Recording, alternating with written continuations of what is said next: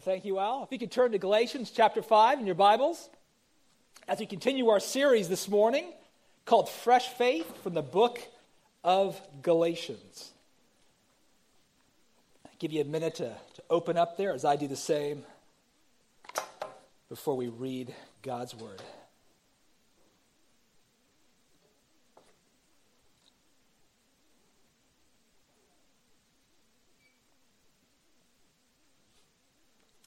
Well, welcome. Today's title of the message is The Way of Freedom. We'll be going through Galatians 5, verses 16 through 26. And if you were here last week, church, you recall that we spoke about true freedom. We have been set free in Christ Jesus to serve and love one another. But I have a little confession to start off with this morning. There's a little catch that I failed to mention last week. All this talk about serving and loving one another, you can't do it. That is, you can't do it, at least in your own power and in your own strength. In fact, if what matters most to God is faith working through love, we're sunk. we're sunk apart from some serious help. We need serious help this morning. We don't need just a little tinkering with this morning, church. We need transformation. We as Christians don't need just a little push this morning to get us going in the right direction. We need motivational power to get us there. In other words, church, you and I are in desperate need of the Holy Spirit. Of the Holy Spirit. And if you're here this morning, you've placed your saving faith in Christ Jesus, you know what? You have the Spirit. You have all of them. All of them. The Holy Spirit is God's indwelling presence. He is God, and He is God's indwelling permanent presence in the life of every believer. It's what we call, and really the historic Christian faith calls the third person of the Trinity. God is one, right? But three persons God the Father, God the Son, and yes, God the Holy Spirit. Yet sadly and strangely, the Holy Spirit can become what one author puts it as the forgotten God. I mean, think of how often do you really think about the Holy Spirit? Or to put it another way, this week, how often did you consciously think about the Holy Spirit? For some of you, that might even be an odd question. Why would you even ask that? You see, for some of us, the Holy Spirit, well, he can be treated like a neglected sibling, younger sibling. Just kind of hope he stays in his room and stays out of trouble. That's how you view the Holy Spirit. Or perhaps we can treat him like a butler of sorts. You know, the butler that we see in these period TV dramas or novels. You know, he's the guy in the room, but he's seldom heard or to be seen. And you know what? Truth be told, you kind of like it that way. You know, he, he's just he's just kind of assumed. And that's fine with you. The church, may it not be. If that's you this morning, God is saying through his word, through the Apostle Paul, he is saying, enough. Do you want to live as those who are truly free in Christ? The Holy Spirit is your ticket. He is the way of freedom. Do you know him? The Holy Spirit. Do you relate to him? Are you following him? Are you following his lead? The main point this morning is simply this walk by the Spirit and be free. Walk by the Spirit and be free. Let's put it up there, Stephen, so we can see it. Thank you. That's where we're going this morning. With that in mind, let's read our text and we'll pray. Galatians 5, starting with verse 16, we'll go through 26. But I say, walk by the Spirit, and you will not gratify the desires of the flesh. For the desires of the flesh are against the Spirit, and the desires of the Spirit are against the flesh. For these are opposed to each other, to keep you from doing the things you want to do. But if you are led by the Spirit, you are not under the law. Now, the works of the flesh are evident sexual immorality, impurity, sensuality, idolatry, sorcery, enmity, strife, jealousy, fits of anger, rivalries, dissensions, divisions, envy, drunkenness, orgies, and things like these. I warn you, as I warned you before, that those who do such things will not inherit the kingdom of God.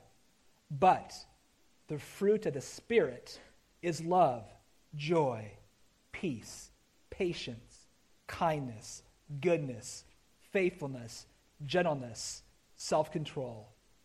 Against such things, there is no law. And those who belong to Christ Jesus have crucified the flesh with its passions and desires.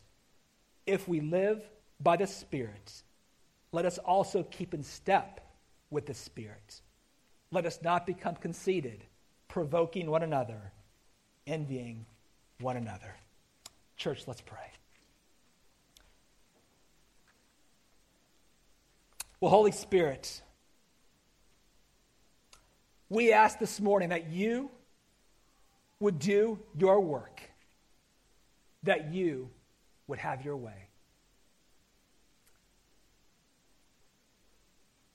Oh, Spirit, we need you this morning. We need you to illumine your word. We need you to point us to Christ. So, Lord, may we be so bold to ask, Spirit, that you would impart faith this morning, that you would create in us an intense yearning and longing to be more like you, O Christ. Put desires in our hearts, desires to please you, O Savior, that we may walk in the freedom which you have purchased. In Christ Jesus we pray. Amen. Amen. Well, I want to give you a little tip this morning as we go through this sermon how to hear it, how to listen to it. The main point walk by the Spirit. That just begs the question when I read that, what does it mean to walk by the Spirit? We're going to get there this morning, but there's just things that you need to know about the Spirit. If you're going to follow His lead, you need to know how He leads. So we're going to spend some time, the first two points, understanding the Spirit and how He works, okay? But what we're driving towards is the third point. What does it mean to walk by the Spirit? What does it mean to keep in step with the Spirit? We're going to try to flesh that out this morning in a way that would be understandable and I hope practical for you. So we're getting there. But first, some things that we must understand. Point one we need to know the necessity of the Spirit.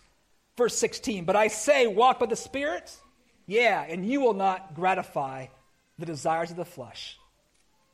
As mentioned last week, there, well, in, in this church in Galatia, to which Paul is writing, there is some serious contention there's like serious tension in this church. You see, instead of using their freedom to serve and love one another, there are many in this church who are abusing their freedom. And in doing so, are abusing one another. So, what is Paul's answer, an admonition to the church, to all that's happening in the church? What does he say? Church, just stop it. That's not what he says. Church, just, just behave, will you? No. Church, I'm going to count to three. I'm going to, and you know what's happening next. no. In fact, what he says in some ways is the most unexpected. He says, But I say, here's the answer walk by the Spirit. Yeah, and you will not gratify the desires of the flesh. Fascinating. Paul mentions the Spirit in this brief passage seven times. It's all over the place. He talks about walking by the Spirit, being led by the Spirit. Verse 18, living by the Spirit and keeping in step with the Spirit. Verse 25. But what I want you to understand is this. When Paul is speaking about the Spirit, these references are not some nice little tips, okay? Nice little tips, church, how to live a more fulfilled life. What he's not giving us either is I have a secret for you. Not going to see this on TV. Special seminar only. Only for you, okay? Secret. This is what it means to live the super saint life. That, that's not what he's talking about. Church, what he's talking about is Christianity 101. He's saying this is how Christians live. In fact, this is how they must live. Why? Because each one of us is in a spiritual battle, a real battle. Look at verse 17. For the desires of the flesh are against the spirit. There you go. And the desires of the spirit are against the flesh.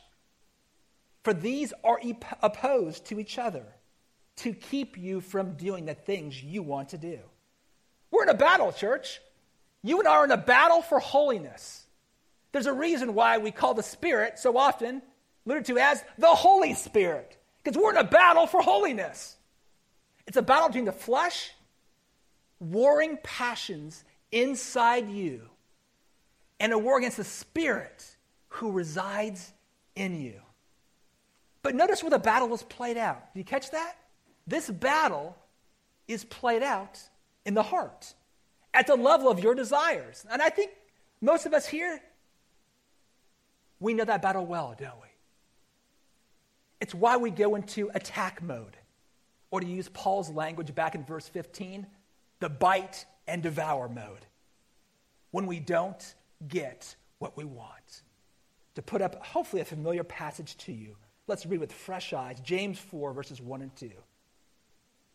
What causes quarrels and what causes fights among you? Is it not this, that your passions, there you go, are at war within you? You desire, that's not the word desire, you desire and do not have, so you murder.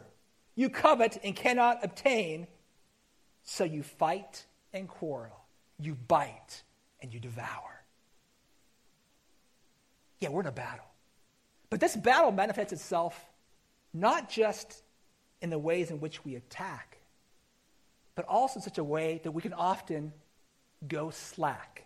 What do I mean by that? I mean, we can grow lazy we can grow and get neglectful. The Christian life is hard. It's real hard. Biblical fellowship, service, it's hard. I mean, guys, reading the Bible is hard. The desires of the flesh want to make it very easy for you to stay home and to watch a movie. You know what? I feel that desire most every evening. It's there.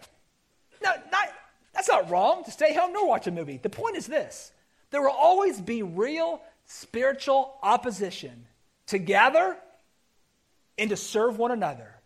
There will always be resistance to popping open our Bibles in the morning, in the evening, or in between to read, to meditate. What's tough? To pray don't be surprised, church. I often think of what author Kris Lundgaard says in his really good book called The Enemy Within. Hear this quote The flesh can curl upon your side and watch mindless movies all night long. But let even the barest thought of meditations flutter into your mind, and the flesh goes into red alert. Before you get past our Father who was in heaven, your eyes, which were glued to the screen, now sag in sleepiness. And your attention, which was so fixed on the plot, now zips around the universe faster than the Starship Enterprise. Can you relate? Boy, I know I can. He nailed it. I mean, I think we're all aware, aren't we, of this battle and the fleshly desires within. But here's where the passage goes nuclear. And this is what we can often fail to see. the Spirit who resides in you, resides in me, resides in every Christian, is producing godly and righteous desires within you as well. Did you notice that? Look at verse 17 again. Look at that phrase. It's curious. Desires of the Spirit. Do you know that the Spirit has desires? He's creating those desires in you. These are desires which counter the flesh. You could call them counter desires, okay? The Spirit is producing real desires, real motivational power. Why? So we can live in the freedom which Christ has purchased for us to selflessly love and to serve. Did you know that? Are you responding to such desires? You know, we often use the language, yeah, I, I gave in, right, to that desire. Okay, what we mean is that fleshly desire within. But how about, you know what? I gave in. Yeah, to that spiritual desire that the Spirit is working and producing in me. Wayne Grudem writes in his systematic theology, we'll put it up here on the screen for you. This quote based on uh, Galatians 5 says this. Hope you can read it. If not, just listen along. I'm sorry, it's a little small. The contrast between desires of the flesh and desires of the spirit implies that our lives should be responding moment by moment to the desires of the Holy Spirit, not to the desires of the flesh. In fact, the word translated desires is a word that refers to strong human desires, not simply to intellectual decisions. Paul implies that we are to follow these desires as they are produced by the Holy Spirit in us. Church, this is what I believe it means to walk by the Spirit. It's to follow the real human desires that God has placed in your heart by His Spirit. As Grudem points out, we're not talking about mere intellectual choices. Yeah, okay, I know Spirit's working, I ought to do this. Church is so much more. The Spirit is working in you to where you can say, I want to do this. I want to do what is right. Even when you feel the temptation and the pull to do otherwise. I want to serve, even though I am so tired and I feel so apathetic. I want to be pure, even though I so want to click on that link or image right now. I want to hope and to dream, even though I'm scared. I'm scared that my hopes will be deferred, that my dreams will be dashed once again. I want to be free. Church, the Holy Spirit has made a way for you to experience such freedom. But He's not just producing desires, He's not just producing these independent little desires, He's producing character, what we could call virtue selfless behavior which is aligned with, which is consistent with those who are truly free in Christ. Look at verse 22. We call that the fruit of the Spirit. The Spirit is committed to producing a harvest of righteousness in you. And this fruit is directly contrasted with the works of the flesh, vices which the flesh is seeking to produce in you. Verse 19 to 21. What are the works of the flesh? Oh, they're evident sexual immorality, impurity, sensuality, idolatry, sorcery, enmity, strife, jealousy, fits of anger, rivalries, dissensions, divisions, envy, drunkenness, orgies, and things like these. Not an exhaustive list. Now, when I read that list, I read it quickly, I realize. Read it second time already. It can just kind of whiz by us, right? I, I get that right? You've read it a few times. It's even hard to get your mind around all these things. I mean, you just know it's bad, right? Okay, whatever, it's bad, bad stuff, right? But I don't want this to become white noise. So I want to give you a fresh paraphrase of these verses from the message. And we'll put it up here so we can understand better how this works the flesh play out in our lives. From the message. It is obvious what kind of life develops out of trying to get your own way all the time.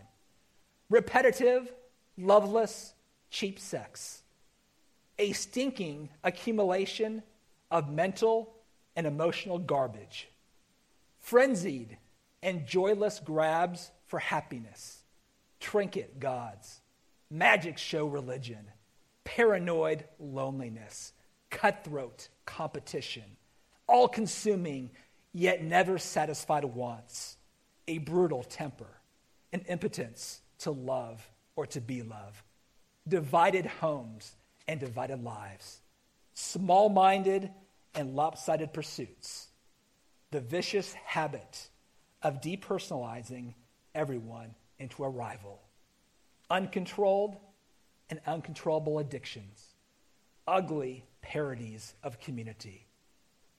I could go on. That's sobering.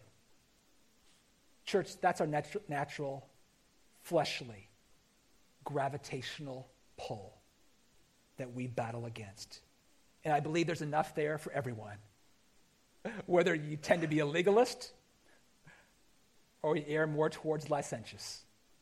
Either way.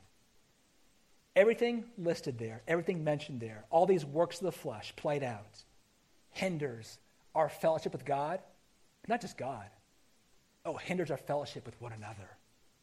In fact, what Paul is saying here is if these works of the flesh characterize your life, verse 21, you will not inherit the kingdom of God.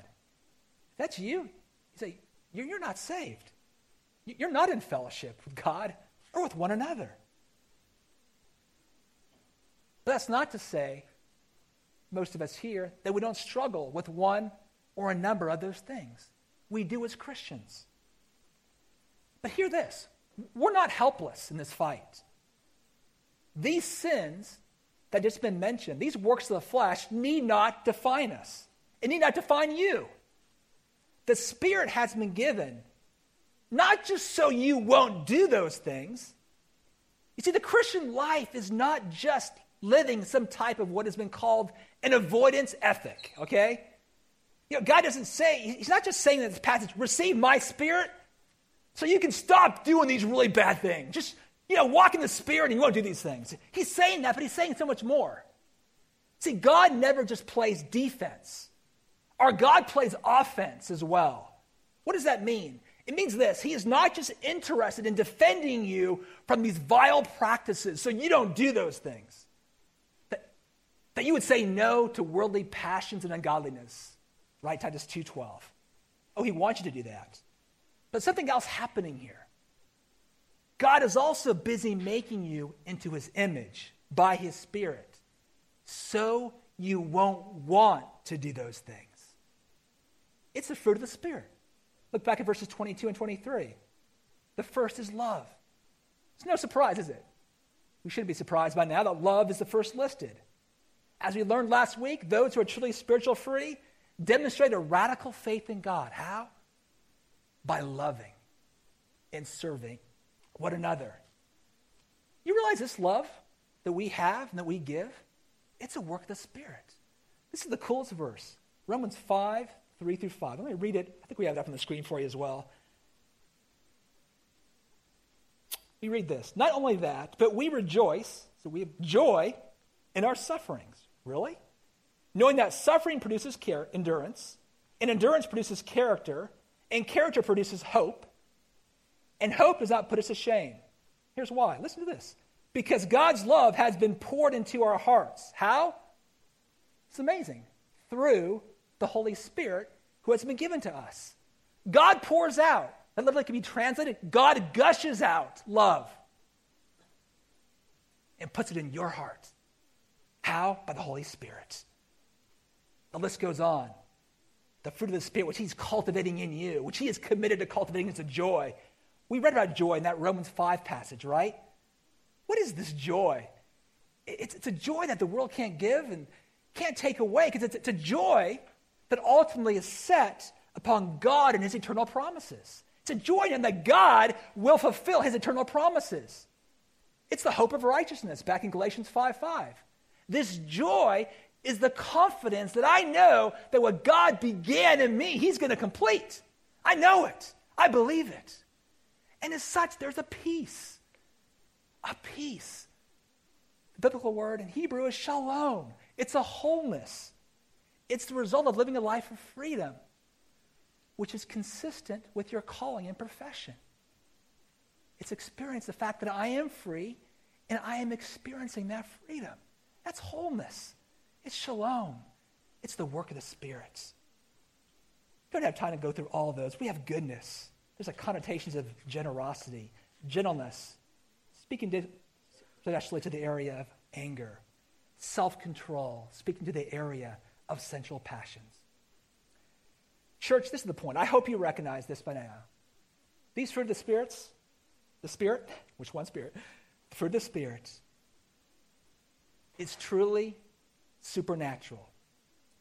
I love the tag at the end of verse 23. Look at it. Verse 23 It's this Against such things, that is, such fruit, there is no law. What does that mean? I think it means this. In other words, this fruit of the Spirit cannot be produced by the demands of the law.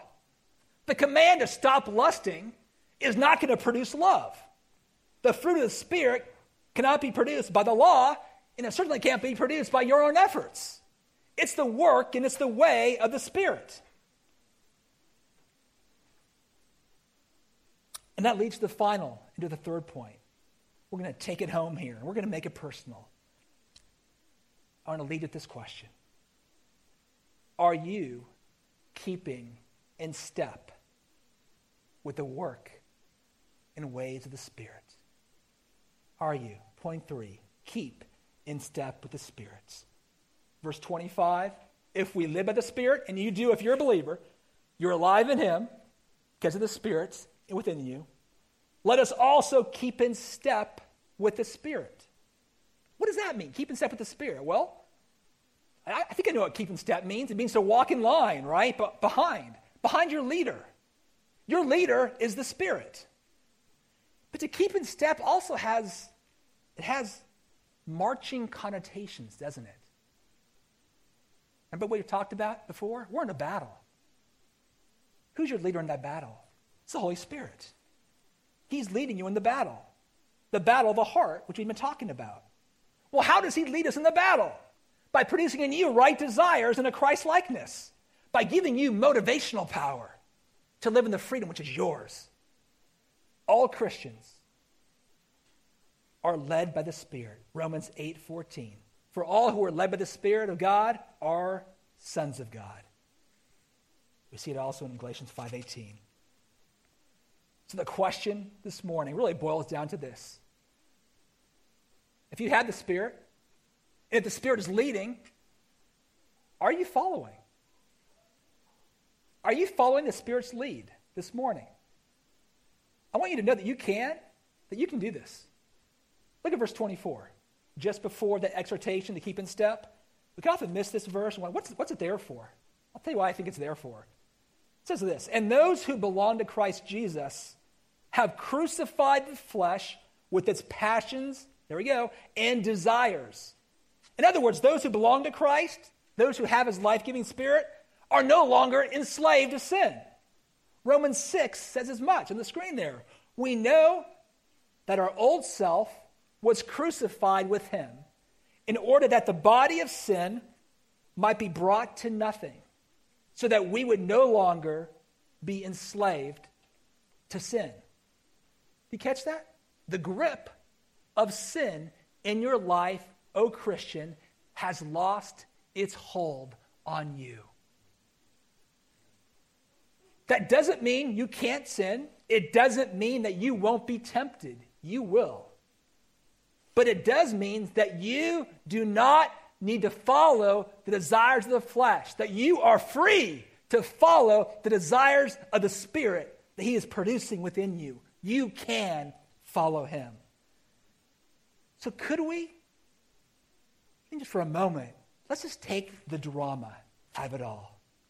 If you place your saving faith in Jesus, the desires of the flesh, they've been defeated. They can no longer enslave you. You are no longer a helpless victim in the battle. If you're not in Christ Jesus this morning, You are a victim. You are enslaved to sin. That is why you need Christ's atoning work on the cross for you. You need the Spirit. Without the Spirit, there is no life. You are a slave to your own passions and desires, and that'll take you to the grave. Oh, I appeal to you. Come to Jesus. Receive his forgiveness and receive his spirit and be set free. We're talking about true freedom. Oh, freedom in the world knows nothing about, but we can, Christians. We can in Christ Jesus. And as such, we're not helpless victims.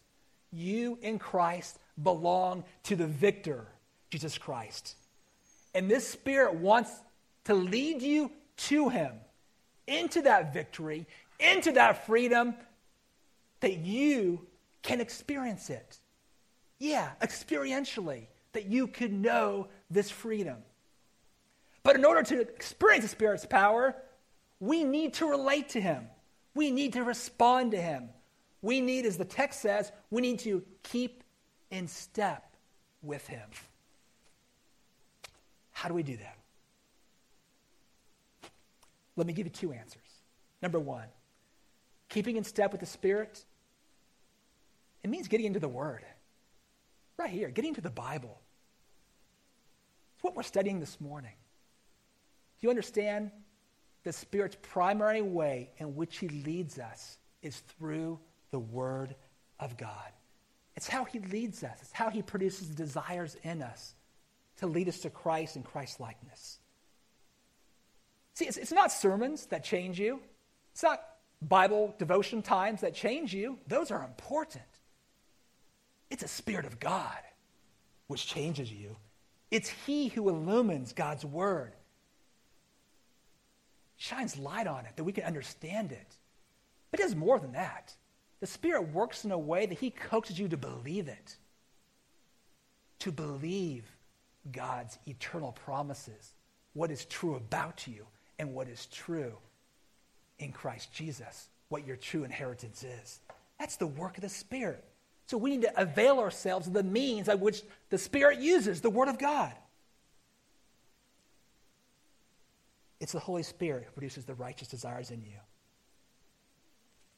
Number two, keeping in step with the Spirit means responding to those desires that He's producing. It means responding to His promptings, to His leadings daily. I want to quote uh, something here from Jonathan Dodson. It's in his good book called Gospel Centered Discipleship. Let me read it to you. I think we have it up there as well. Great. Speaking of the Spirit, He is the one who prompts you to pray for others. He is the one who restrains you from clicking on that image on the internet, making that purchase, or silently judging someone he prompts you to encourage a friend, to praise the good in a coworker, or to rejoice in God's remarkable grace. If you are in Christ, you have the Spirit, and He prompts you all the time. We simply need to surrender to His prompting. I find it all too easy to ignore, church, those promptings. It's all too easy to rationalize away the promptings and leading of the Holy Spirit. You know, you have that urge, that thought. Maybe I ought to give something to that person on the street corner. Or that prompting to strike up a gospel conversation with that person in line. And then you think, that's, that thought, it's probably something I just reasoned. I just heard a sermon about that. Yeah, you know, plus, I'm in a hurry and I gave last week.